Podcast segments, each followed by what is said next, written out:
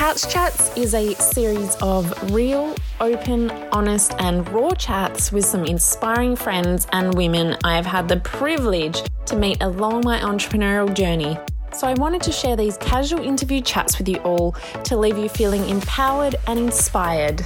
I am your host, Jess Williamson, a serial entrepreneur and business coach. And today I am so, so excited to have Sarah Davidson joining me on the couch today.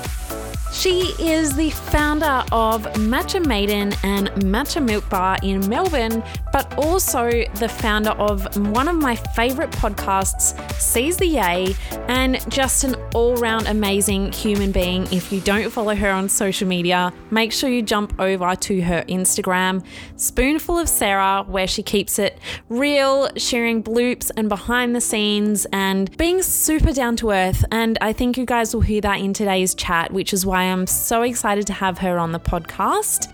And I hope you love this chat as much as I do.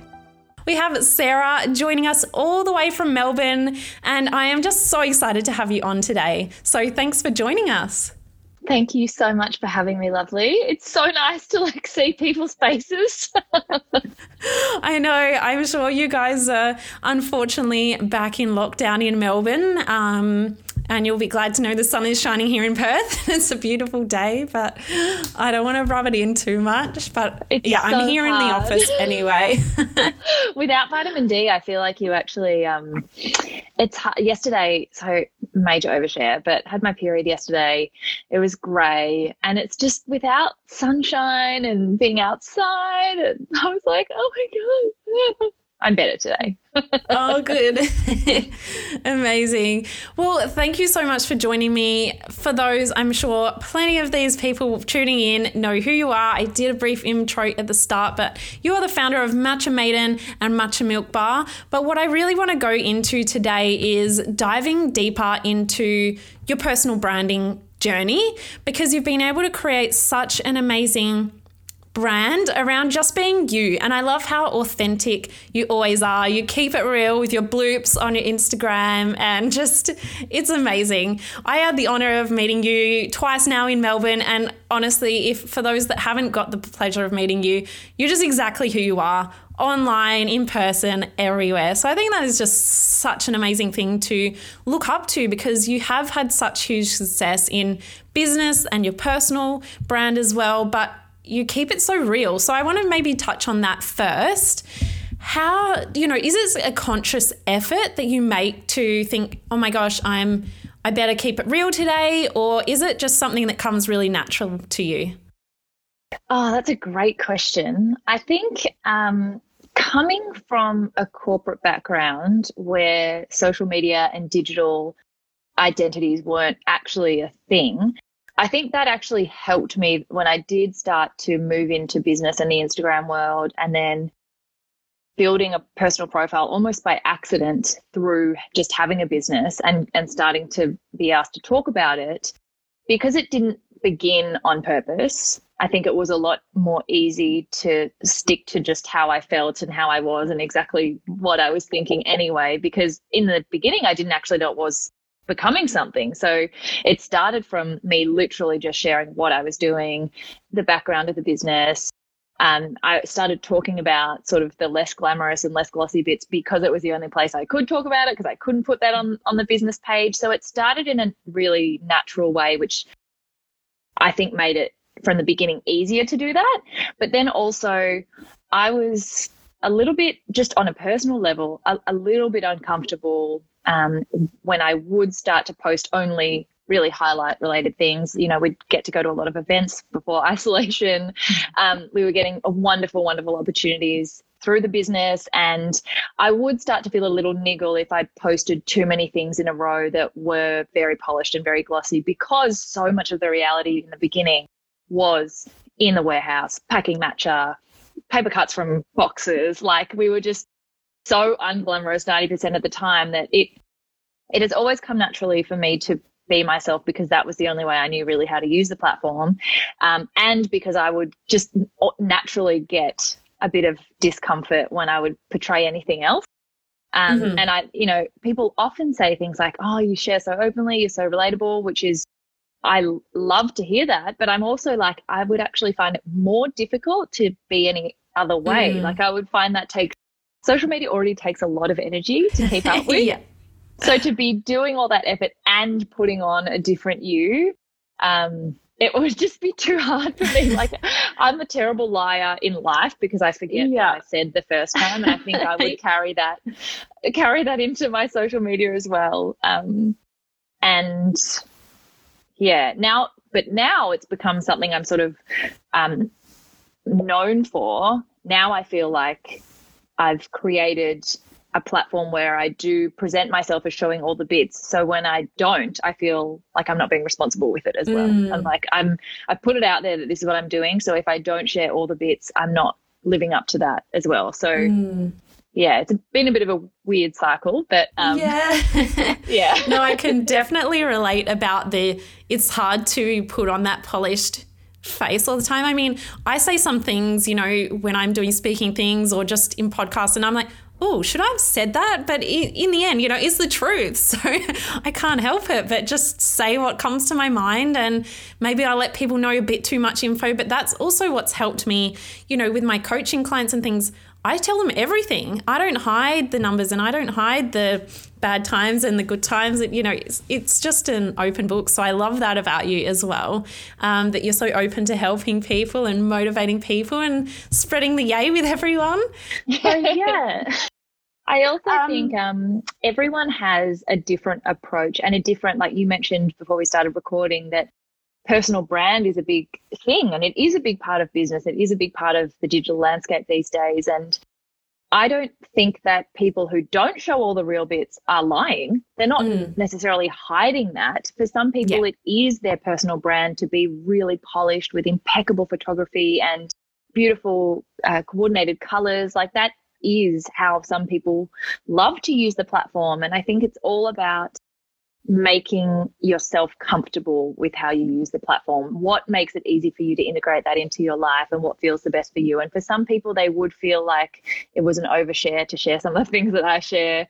People have different views on privacy as well. So I definitely don't mean that everyone who's not mm. being relatable about their periods is hiding things. I think we just yeah. all have a different level of relationship with social media. Definitely. And so, in that aspect, obviously, you started your matcha journey mostly through Instagram. And how did you transition that into building your personal profile? Did you start them both at the same time and just think I need a personal profile or yeah, how did how did you start to build your personal profile on social media because is that sort of the first place where you started getting some traction personally? Yeah, I think it started, as I mentioned, more by accident. So I had my personal account for years before we started the business. And that was, I mean, I used it just how people who don't really use it use it. Like I would just every yeah. now and then post something. I'd use it for the filters and then post that yeah. on Facebook instead. and um, when we started the business, we started the business page, and all my energy went into that to making sure that we were posting back in those days when uh, we were posting, I think, eight times a day or something at the mm. beginning. Like, I mean, now that wouldn't even get you any traction, but then it was a really important part of it. So, a lot of energy and time went into building that audience and that brand voice. And I would say that page grew really quickly over the first year to 18 months. And my personal page was just where I put all the photos that were from my personal life, which at the mm-hmm. time it was all work anyway. I was still working both jobs, so there, it was very uh, inactive. And it was only once the startup community started to really ramp up and profile people who had started businesses on Instagram or who had started businesses from a gap in the market and the accidental entrepreneurs kind of who had left their jobs without planning to. It was through those stories where I would initially share the article that came out or the feature on the Matcha page, but then more and more I'd get into stuff where I didn't feel like it was appropriate to share it on the business page. So, mm. you know, because I would share the mistakes or I'd share the financial like sort of screw ups or I'd share the stuff that, you know, I wanted other business people to know that it doesn't all happen overnight. And, you know, I just felt like sharing that stuff is what makes the whole journey relatable and what actually makes other people believe they can do it. Because I found that when I was starting, hearing that other people had messed up as well made me feel a lot better about myself. Uh, yeah. and so it was more by just the overspill of stuff from the business page that became more and more personal about our experience rather than about the product that mm. I thought, oh, okay, well, this all has to live somewhere that's not the business page. So that I started posting that stuff on Spoonful. And then through that, I think, through that process, the uh, relatability kind of aspect started to become more of a thing that people would come to that page for. And then once that started to grow just by itself, then I started to put a little bit more effort into, you know, I'd start to get all the questions that about people starting their businesses or um, anxiety or all those kinds of things would come through that page. So I started moving more attention to replying to all the comments and DMs and questions. And then over time, it actually ended up that that page got busier because the business page was very transactional and, and one dimensional, whereas mine was suddenly talking about health and burnout and anxiety and mental health and the dog and like yeah. the whole, uh, yeah, the whole totality of a personality. Um, and that's also where I do feel unconstrained and I can just talk, I can swear, I can like talk about gross things and I can post bloopers and it's not, yeah, know, off brand. Um, and it, yeah, it all kind of happened by accident. Um, but then once it did start to show a little bit of potential, I was like, I can have more cut through here. And that's where I sort of thought I'll use this to springboard off to start the podcast. And then that became a feed together as well. And um, I also think a lot of people ask that question when they start a business now. They're like, what if I'm not that person who wants mm. to have a personal profile and I want the product to speak for itself? I think people love the story. It can be mm-hmm. enormously mm. powerful for you to have a personal profile as well.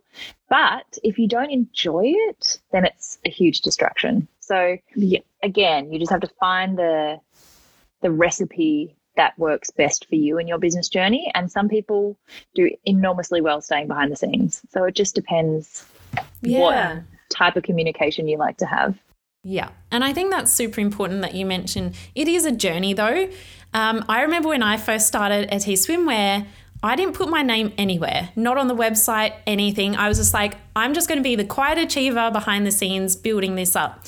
And over time, I realized people were coming and randomly finding my personal Instagram somehow, you know, fans and customers, and they would find me. And my name was nowhere. So I don't know how they did it, but I realized people want to know who's behind the brand. So even if you're not confident or you don't feel like you should yet, and that's something that I talk to a lot of women about is, you know, just take it step by step. If that is something that you're wanting to do, you don't have to jump on and do a live first day, you know, just a little thing here and there, just introducing yourself in a post or sharing a little bit of the story, but you don't always have to go out there and share everything about your daily life. And even for me now, I share bits and then I'll go weeks without sharing anything because, you know, life and business and things come up. But I think you do such a great job of sharing your personal life without, you know, having to share too much. I feel like you've got a few of the key things, but you're not sharing, you know,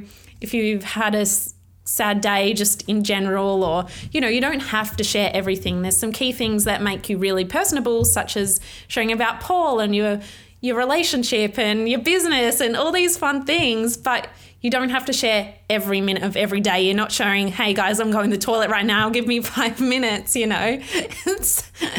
there there is a portion of that that is really personal, but you don't have to share literally everything about your life if there's areas that you don't want to share. For me, I don't really share much about my family and my partner because when I'm with them, I'm with them. So that's just a choice that I've kind of made. So, yeah, I think everyone does it differently. And it's awesome that you said that. You know, people can decide to do it or they don't have to. And like me, I started out not wanting to share it myself anywhere. And then I've grown and, and now I'm sharing a bit more. So, yeah. You, you control the dialogue as well. Like mm-hmm. you, I think people get really scared that if they start sharing some things, they'll open the floodgates, but they can only see what you film or what you capture. So if you mm-hmm. don't want to share certain things as a rule, just don't. And yeah. you're no one else can force you to do that. Yeah. You're really strong about where your boundaries are. You can have exactly the relationship um, and identity that you want. You mm-hmm. control it. Definitely. No, that's awesome. So, the next thing I want to go into is so you started building your Instagram profile. How then did that lead to all the speaking gigs that you did and and all of the other things that sort of come from it? So, if you can maybe take us through that journey and how that's opened up more doors for you or whether people just contacted you through Matcha or whether they found you through your own Instagram. Yeah, I'd love to know. Yeah, I think it was similar to the personal profile generally, that it started from Matcha and it started through that account and that email address and that identity of we want to hear from the person behind the brand, particularly in that sort of 2016, 2017 period where we were very first in the market to really push Matcha as a cool product.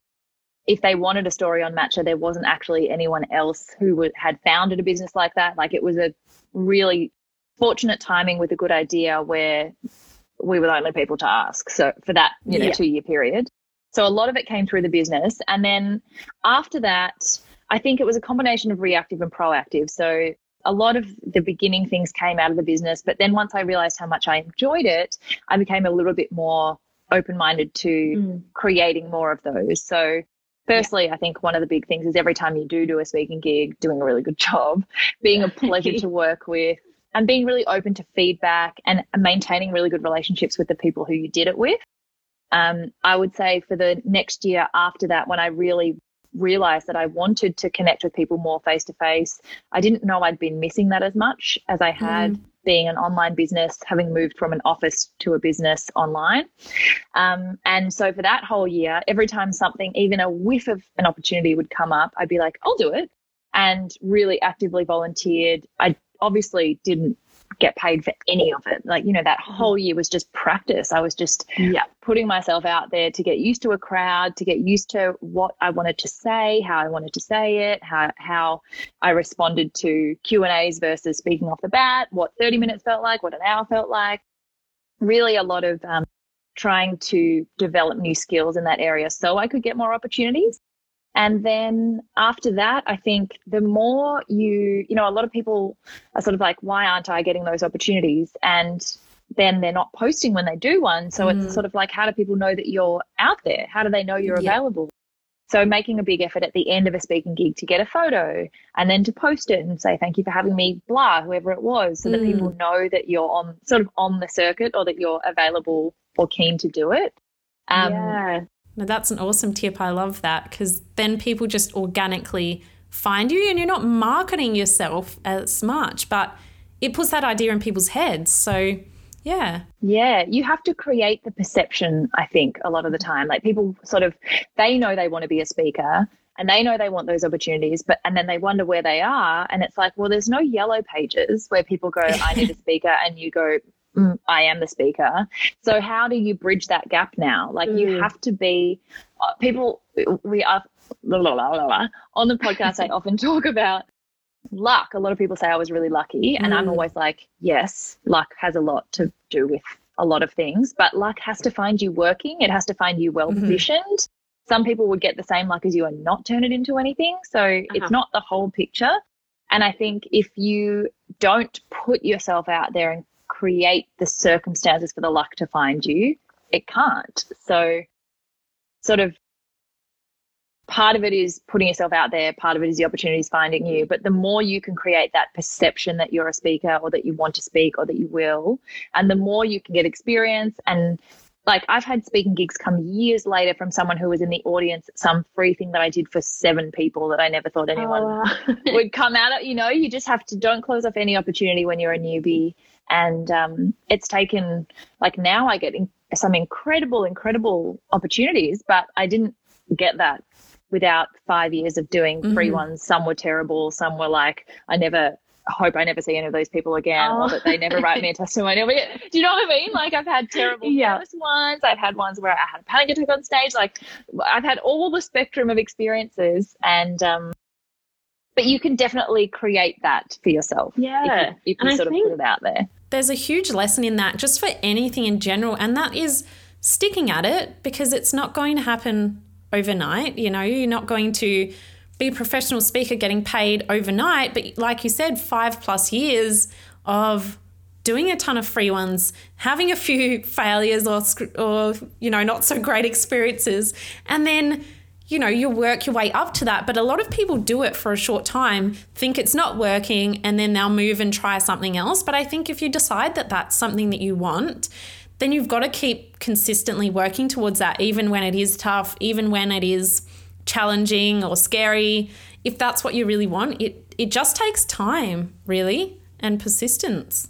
And I still very regularly do like huge gigs for free because of the mm-hmm. opportunity that it pre- presents. When someone doesn't have a budget, but it's an opportunity where you're like, I've never spoken to that many people. Imagine mm. the people I would meet. Imagine the learning opportunity for me to grow and figure out how to deal with the nerves on that scale. You know, I still, there's still there's a personal development opportunity in everything. Mm-hmm. And I think um, very, very few, and especially in this climate, very few people become full time professional speakers. It's mm. a very niche, um, niche career. But if it's just something on the side to supplement, then take everything that you can get. You know, do all the free opportunities because things come out of it that you could never. It's it's a form of marketing and development that you will never probably get direct benefits mm. from straight away, but over years, things will come from opportunities that you're like, whoa, I did not know you were in the audience four years ago. And that now you're, you, that person's been promoted three times since then. So now they're in control of decisions. You know, it just, it's yeah, all, definitely. it all comes back to you. And I mean, just the feeling of giving back and sharing your knowledge must be just such an amazing feeling just to see the inspiration in others and to, you know, have people probably message you and say, oh my gosh, I heard you speak and that inspired me to take action on this. I mean, that's something you just can't buy.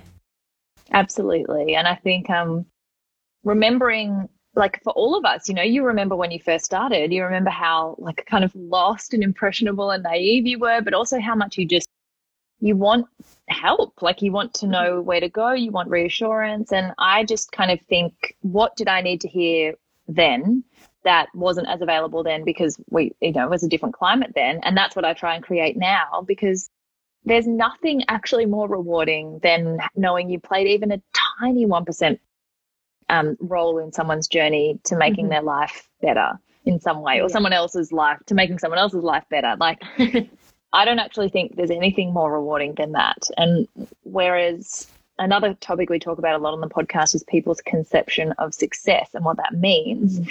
And um, I mean, my husband, for example, and I think this is a male thing as a mass generalization, he's very metric measurement based. So success is a very financial thing for him. Mm. And he finds it very hard to detach from that sense of measurement. If he doesn't have that, then all the other things kind of fall a little bit out of out of um, view. But for me, financials is one way to measure something, but I actually get way more fulfillment from impact.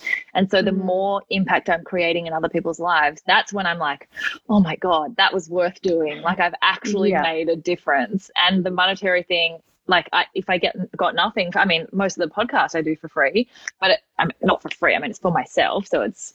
but you know what I mean? Like, there's no yeah, financial yeah. incentive, but that creates way more fulfillment and satisfaction for me than something I might do that you know pays a lot of money but doesn't hit here. Mm, yeah. No, that's so important. Now, you mentioned the podcast, so I'd love to jump into that. Um, and I heard your interview with Genevieve Day, your, your manager, um, all about, you know, how that idea came about. So I'd love for you to share a bit of, you know, how did you go from Instagram and doing some speaking gigs to deciding, I want to do this podcast and, and what your idea was behind that?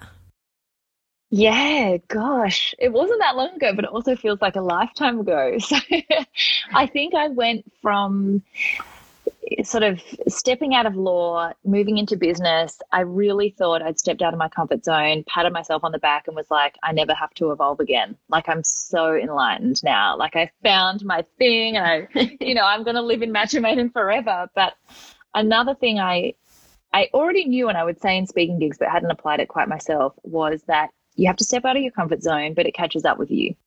So actually every few years or it may be shorter or longer for different people, you'll grow out of the thing that you that once seemed so scary because you learn and you you mm-hmm. develop and you learn lessons and you you become more skilled. And so I was sort of four years into Matcha Maiden and I hadn't won business or anything. Like I definitely have way more to learn, but I reached a sort of point where I felt that certain parts of that business had I, it had outgrown me i had outgrown it and i was losing that intimate connection with people again because i was going so far back of house so far bird's eye view and losing mm. that you know intimate customer relations so i was like what is a, platform that's going to allow me to talk longer for, to people, to have great conversations, and to bring to the surface and to the forefront of our attentions all the stuff that's getting a lot of traction on my personal page about the bloopers and the anxiety and the ups and downs, the roller coasters,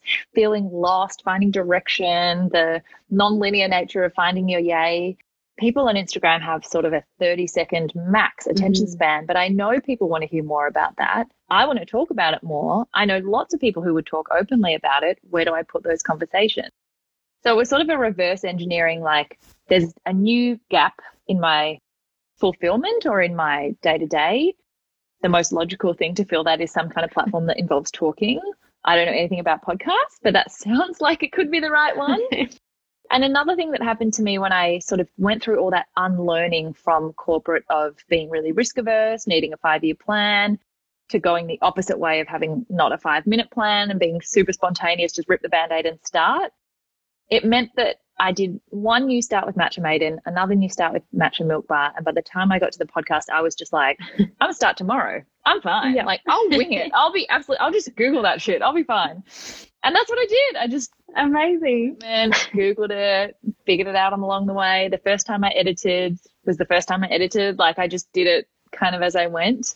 And um, in that process, I had already been, I joined Jen's agency maybe a year before that, I think, when the speaking gigs had become frequent enough that I had a lot of admin to do that was sort of distracting me from how intense mm. Was. It meant I was saying no to a lot of things that I probably could have done, but just because of the admin side of it. And I am also terrible at valuing myself, like extraordinary terrible, extraordinarily terrible. So I'll oh. say I would do everything for free. Like everything I would do, I'd be like, sure, I'll do that for a banana cake. Like, sure, you can pay me in like chocolate. Like, and I think it got to the point where I knew that I was never going to be capable of negotiating on my own behalf. So Jen um, has been absolutely incredible for our careers. And then when the podcast came about, again, it was meant to be a side hobby that was just purely for play and joy and pleasure. But reactively, we had some of the brands I already worked with ask if there were sponsorship deals. And then mm. Jen and I were like, Absolutely, there are. Let's yeah. on them quickly. Oh my god!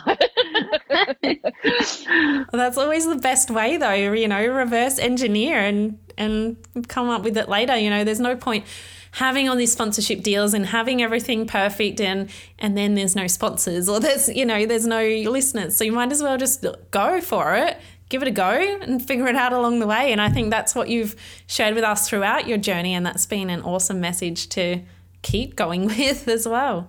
Oh, I'm so glad because I really truly believe that I used to be so controlled by I would take risks, but I would take risks if I knew they were going to be successful. Like I would mm. put myself out there, but within the confines of a corporation, which like you apply for a promotion. I mean, you don't apply until you know you're probably going to get it.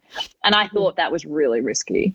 But I realized stepping out into the business world where everything is a risk and most of the time you're going to get a no, that the most powerful thing you can learn is to get over the fear of looking stupid. And I think lots of us think that we're scared of failing. We're actually mm. not that scared of failing because if we could fail without anyone ever finding out, we probably wouldn't care. It's actually yeah. more what we look like in that failure that we worry about. So if you can just be okay with looking silly and you realize that in most situations, the worst case scenario is that you'll look a bit silly for five minutes and then everyone will get over it and they'll forget about it. You realize like people are so preoccupied with their own lives, they're not really taking They're not that watching. much notice. They're not really. Yeah. No one cares. And even if they do, they get over it. Like something bigger happens five minutes later. Mhm. So I think if you can, if you can get it straight in your mind that really most of the time what you're scared about is looking silly and looking silly. I look silly anyway, so it's not that bad. Then you can do anything because you realize, oh, who cares? Everyone looks stupid. Like, and they'll get over it anyway. It's not the worst. Yeah. Yeah, no, I love that.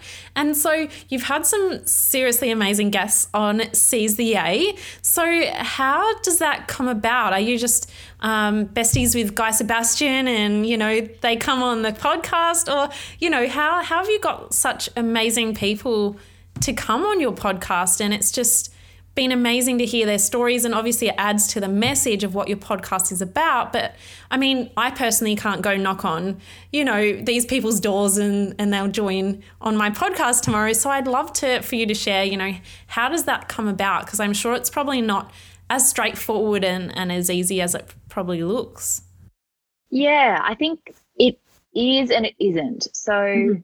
Interesting that the first thing you said was that you can't go and knock on their doors because I actually think my best advice would be is that you can. Because I always say, and my mum always taught me that if you don't ask, it's a no. It's a Mm. hundred percent chance of a no. If you ask, at least there's a vague possibility that you might get a yes. And it might be you might have to wait a really long time. You might have to pitch back and forth for a long time. But a lot of the really, really big guests who have come on have been in the works for a really long time. Mm. So you're right in that it's not as straightforward as it seems, but sometimes it is. Sometimes you just word an email in a really beautiful way. You hit something that they're going through at that time. Sometimes I think it pays to really research the guest before because they get a lot of anonymous copy paste emails. Sometimes you just mm. hit their inbox at a time where they're like, I'm an ISO, I've got nothing else to do. Let's do it. A lot is timing, and if you didn't just put yourself out there, they they can't say yes to you. So always ask. Um, but the other thing is, I I think a lot of people. Um, I've had a couple of people say, "Oh my god, you're so lucky, you know all these people." And I didn't. I literally left law with no contacts Mhm. at all. All my contacts were corporate. None of them knew anyone famous at all. And that was only five years ago. Mhm. And I think slowly, slowly, I've definitely made a lot of incredible friends who have turned out to have really big profiles, but a lot of them have been over the whole five years. So the first guest that I had, um, Rachel Finch, Lisa Messenger, Christina Carlson, and Janine Allis, I'd been working on those relationships for four years. We'd been at speaking at different events. And I also think it's like a networking event in a corporate setting.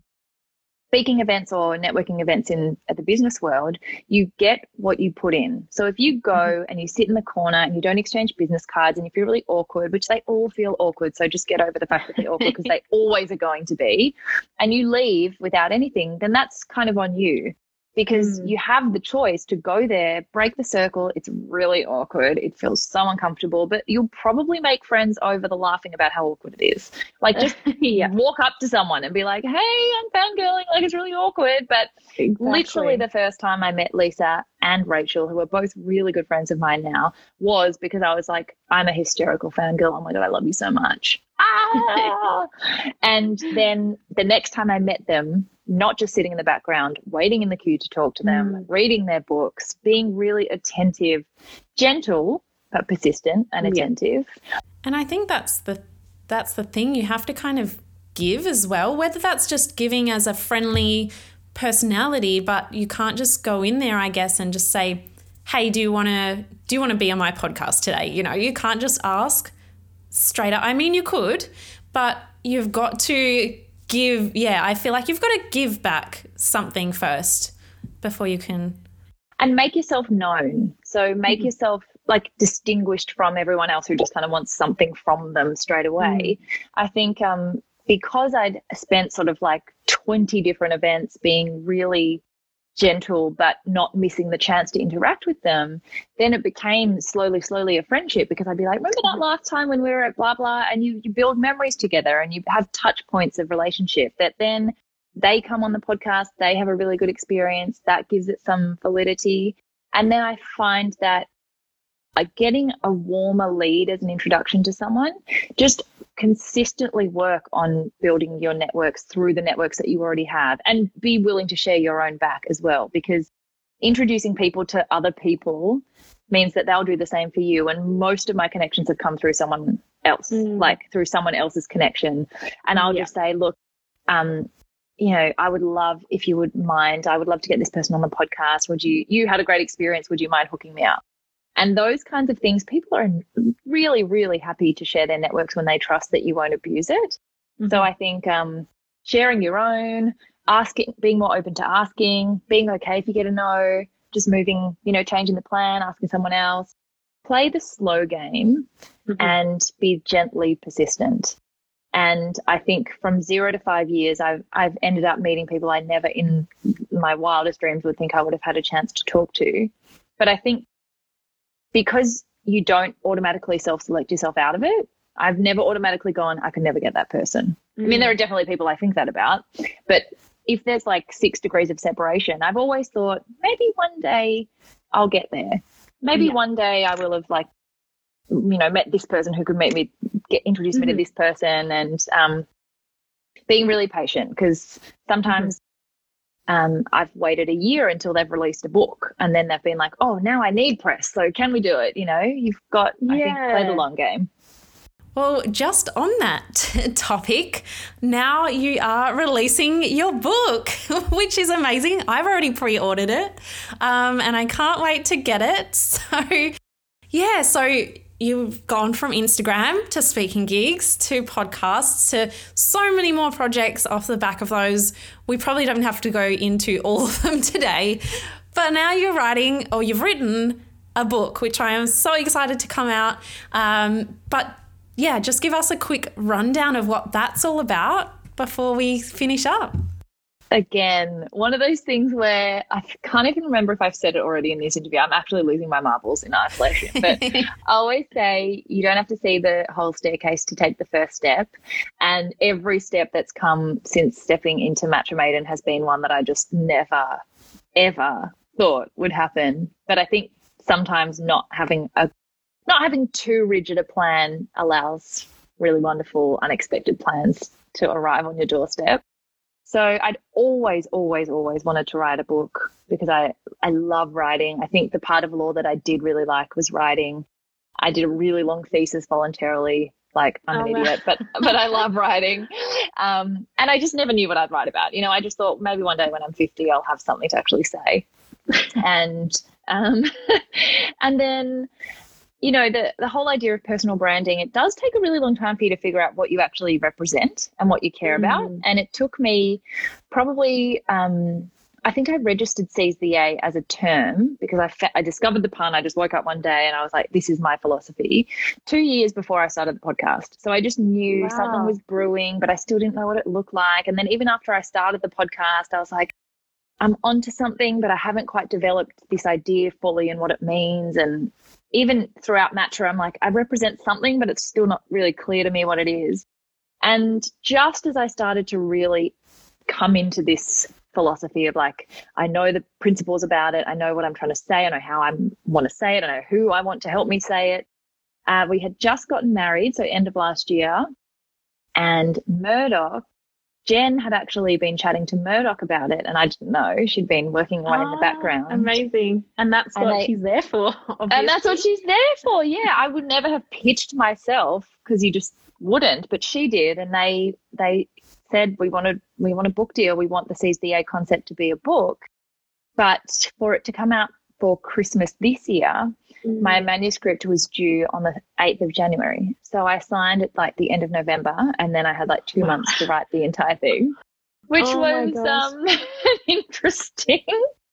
But I like a deadline. I, mm. I, if, if you'd given me the whole year, I would have taken the whole year. But I actually yeah. liked being made to just put down every thought I have ever had, every revelation, every lesson, every doubt, every panic attack, like every single part of the last five years of developing this philosophy of realizing how to break the autopilot circuit, get off the productivity hamster wheel, find your joy, and then seize it. it's all just word vomited into a book. Amazing. It, it goes through like the 12 chapters that I think you can address, sort of building on each other, that will help you move your life from season the day to seizing the yay. So the self doubt is the first one, which is, you know, a big topic for me. Comparison is one. Building the right village is another. Health and wellness is one. Like it's all the different areas that I think um, we need to address to sort of refine our lives to a more yay focus journey, bringing in parts of my story, but parts of lots of different people's stories from lots of different walks of life. To just reiterate, everyone finds it in a different way. As long as you're trying or aware of not just coasting, um, mm. you can make choices towards your joy. Amazing. I cannot wait to read it. It is so exciting. I'm going to be waiting at the post till it arrives, which I think is still over a month away. but yeah. I was so excited, but no, it's just been amazing having your hearing your journey in more detail. I mean, there's plenty of people that have probably listened to your podcast as regularly as I do and watch everything, but you know, I, I just wonder these things. I don't know if everyone thinks about everything as detailed as I do. But, you know, I've always wondered, you know, how how did that journey come about, you know, because you start a business and then you've got this profile and, and what happened in between. So thank you so much for being so open as always about everything. And I think everyone has probably gotten a lot out of this. I've seen lots of comments coming through um, and everyone loving this chat. So thank you so much for joining me today.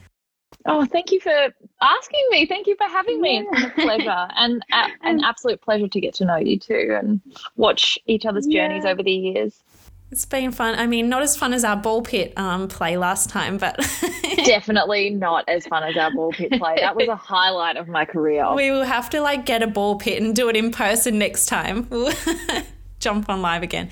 Just before you go, that was amazing. Just before you go, I want to know this is a question that you always ask your podcast guests right at the end.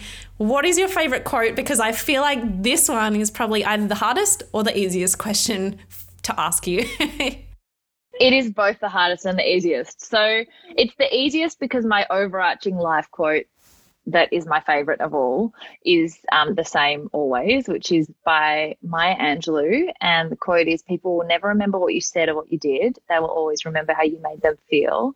And I love that because I I often agonize over the right wording or the right mm. color or the details of stuff that ultimately that reminds me people won't remember. They walk away with the feeling they have from interacting with you and that's your legacy it's the feeling. So that reminds me just to get my head out of the the intense details and just go for the the vibe. But my current favorite which is harder because there's a flavor of the day sort of every day my current favorite for this crazy uncertain mess that is 2020 is um, I think a lot of us are putting pressure on ourselves to feel happier or more grateful or less sad or you know there's just pressure to have certain feelings mm. and the one that's really helped me which i've actually written down and put up on my wall is um, telling people they can't be sad because others others have it worse is like telling people they can't be happy because others have it better mm. and we would never tell someone you can't be joyful because you're not you don't have as much money or as much you know freedom as that person we would never say that so it's crazy that then we say like you've got a roof over your head, you don't haven't lost your mm. job, like you can't be sad or uncertain. I think we're all reacting in our own way to something no one has ever seen before. So to have patience with yourself, but also patience with other people who don't react the same way you do is what will get us through. Oh my gosh. So so many amazing nuggets and so many so many amazing pieces of information that you've shared with us all today. Um, yeah, I can't thank you enough. And I can't thank you for sharing that with not only me, but everyone tuning in as well. I think so much and I hope everyone is feeling extra positive after this chat as well. So, yeah, thank you again, Sarah, for joining me. And I hope to see you soon when you get out um, out of isolation. I'll come visit. Yeah. Straight to the sunshine. yes, when we open our borders, when we're letting people in. yes, well, thank you so much. And I hope you have an amazing day, whatever you have planned. Oh my gosh, what a fun and inspiring chat. Sarah is just incredible, and I hope you all loved that chat as much as I did. Please screenshot and share to your social media because that's what keeps this podcast going. And don't forget to tag me at jess.williamson8 and Sarah at spoonful of Sarah. And I hope to hear what you guys think. Feel free to DM me and don't forget to subscribe as well. So keep an ear out for next episode and stay tuned for more goodness to come and so many more inspiring interviews as well.